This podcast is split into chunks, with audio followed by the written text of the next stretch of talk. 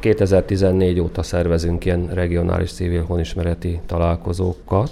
Mostani hetedik találkozónknak a témája a Nemzeti Értékek, Helyi Értékek címet viseli, és különösen fontosnak érezzük ezt a témát a kétezer-huszonkettes évben, hisz egy járványhelyzet után végre tudunk találkozni.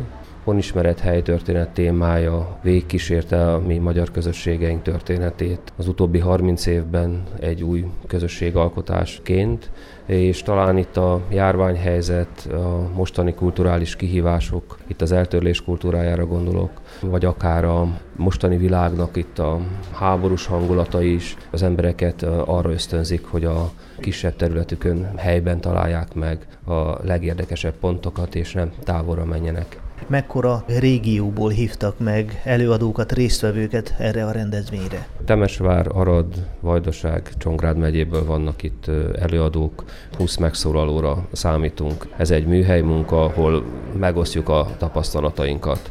És nagyon érdekes, ahogy a helyi dolgokból, közösségi élményekből példákat tudunk venni, és a lehető legjobb ötleteket tudjuk átvenni, megvalósítani. Helytörténeti szakemberek, vagy műkedvelő kutatók, vagy hivatásos történészek jöttek el? Alapvetően civil szervezetekben gondolkodunk, nem egy tudományos konferencia célunk, hanem egy igazi civil találkozó, úgy, ahogy vagyunk. Ebben vannak előadóként közéleti személyiségek, publicisták, tudományos téren dolgozó szakemberek és teljesen amatőr emberek, akik életük nagy részét kultúrától távol, vagy a helytörténettől, honismerettől távol töltik.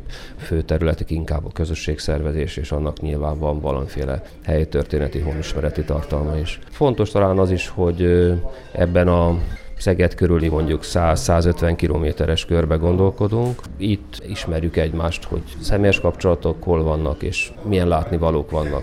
Ennek a találkozónak a fő célja inkább az épített örökségre, ennek a térségnek a természeti vagy szellemi örökségére koncentrál. Hagyományosan, ahogy a honismereti mozgalom megerősödött, inkább a épített, illetve az embervilágához kötődő kulturális értékbe gondolkodott. Én úgy vélem, hogy a mi világunkban már ilyen reneszánsz emberek vagyunk, vagy szinesztéziában éljük meg az életünket, tehát mindenképpen a természeti kincsek legalább annyira fontosak, mint az ember lakta településekhez kötődő dolgok.